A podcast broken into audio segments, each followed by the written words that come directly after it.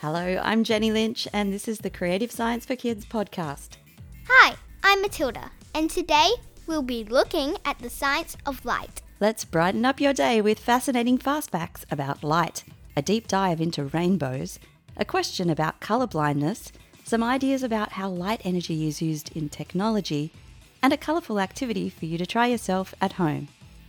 Listen up because here come five fun and fascinating fast facts about light. Facts number one Light is a form of energy that we can sense with our eyes. When light energy enters your eye, the light energy is absorbed by light sensing cells in a part of the eye called the retina.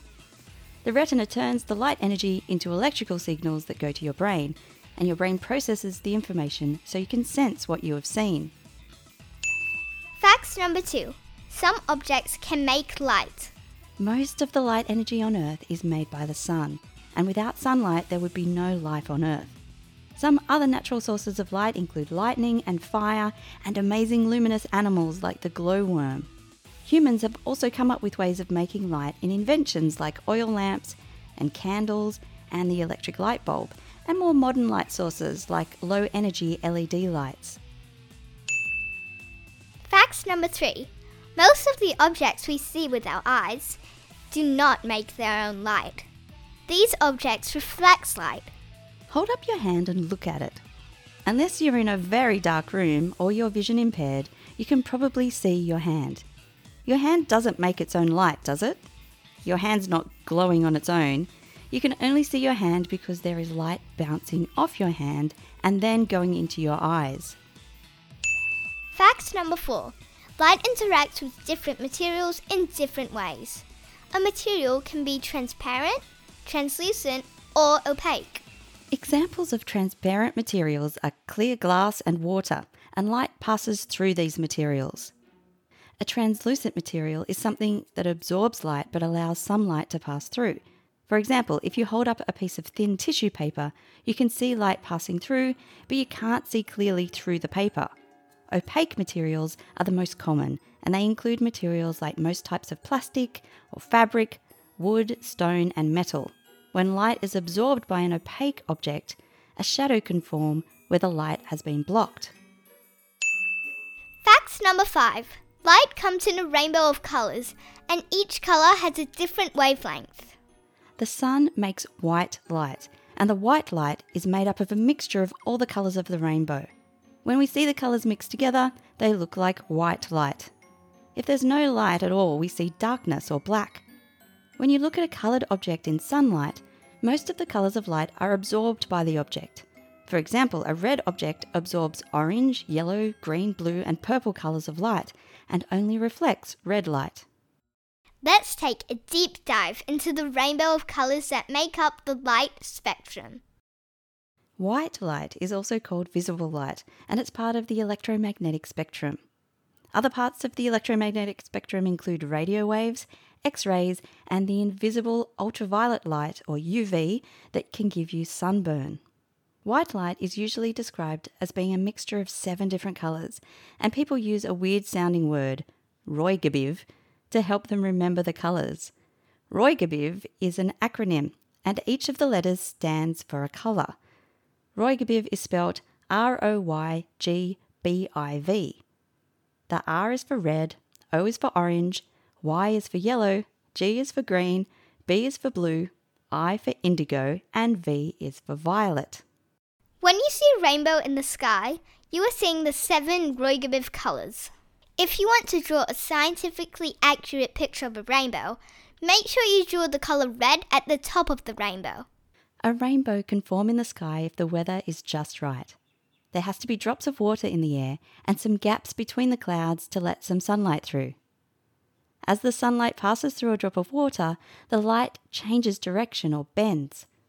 Different colours of light bend by slightly different amounts, and that's what causes the colours in white light to spread out to form the bands of colour in a rainbow.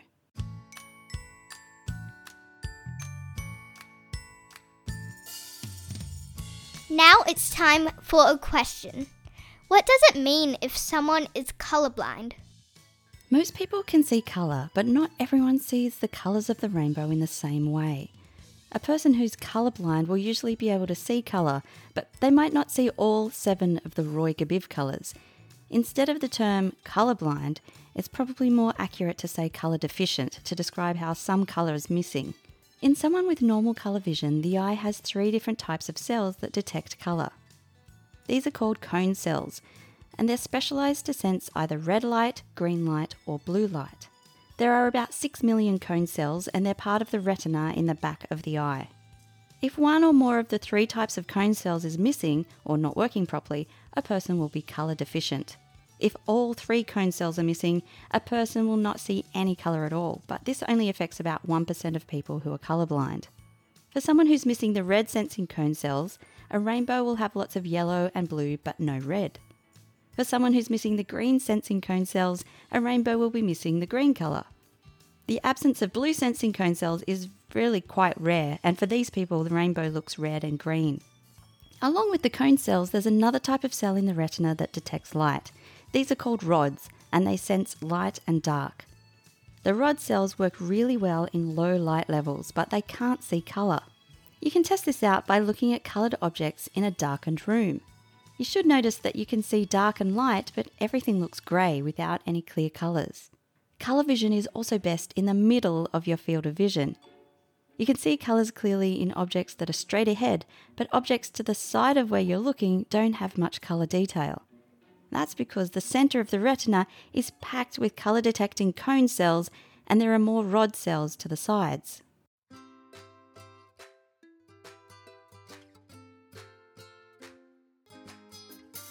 Light is important for the sense of sight, and sunlight is vital for all life on Earth.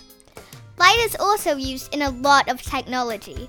In the past, people would burn candles or oil lamps to make light. Then along came the invention of the electric light bulb, which turns electrical energy into light energy.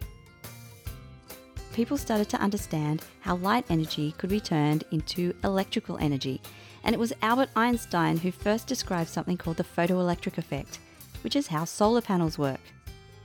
Light energy from the sun can be collected by solar panels, which turn the light energy into electrical energy that can be either used straight away or stored in batteries to use later.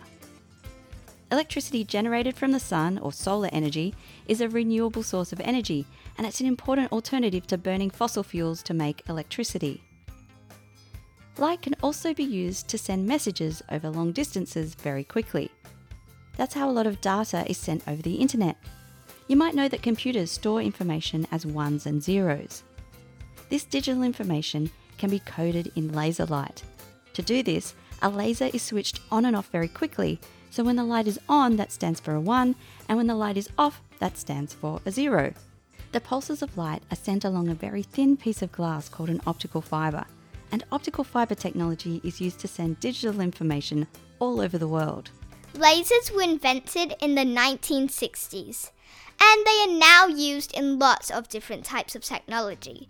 For example, you can find lasers in barcode scanners at the supermarket and in DVD players. And some doctors use lasers to do surgery. I mentioned earlier that Roy G Biv is an acronym, and the word laser is also an acronym. The letters in laser stand for light amplification by stimulated emission of radiation. A laser amplifies one colour of light to make a narrow beam of just one colour, and the different laser colours have different uses. To make a white laser, coloured laser light has to be mixed to make white light.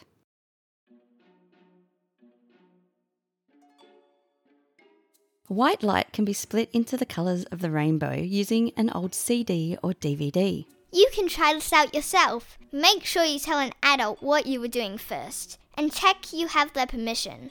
You will need an old CD or DVD, a torch, a piece of paper, and some coloured pencils. Switch on the torch and use the CD or DVD to reflect the torch light onto the piece of paper.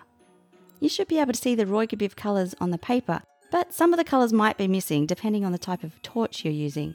Use the coloured pencils to record the rainbow pattern by colouring in each colour of light as best you can. This can be a bit tricky as you'll need to hold the CD or DVD in place and try to avoid making a shadow with your hand when you're colouring on the paper.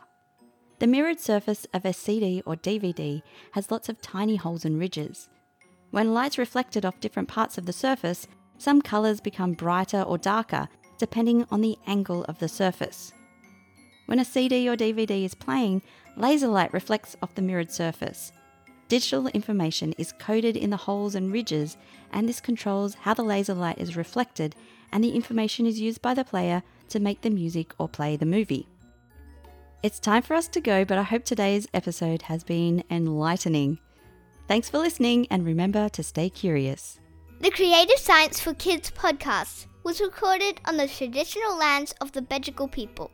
For more information about Creative Science Australia, visit creativescience.com.au.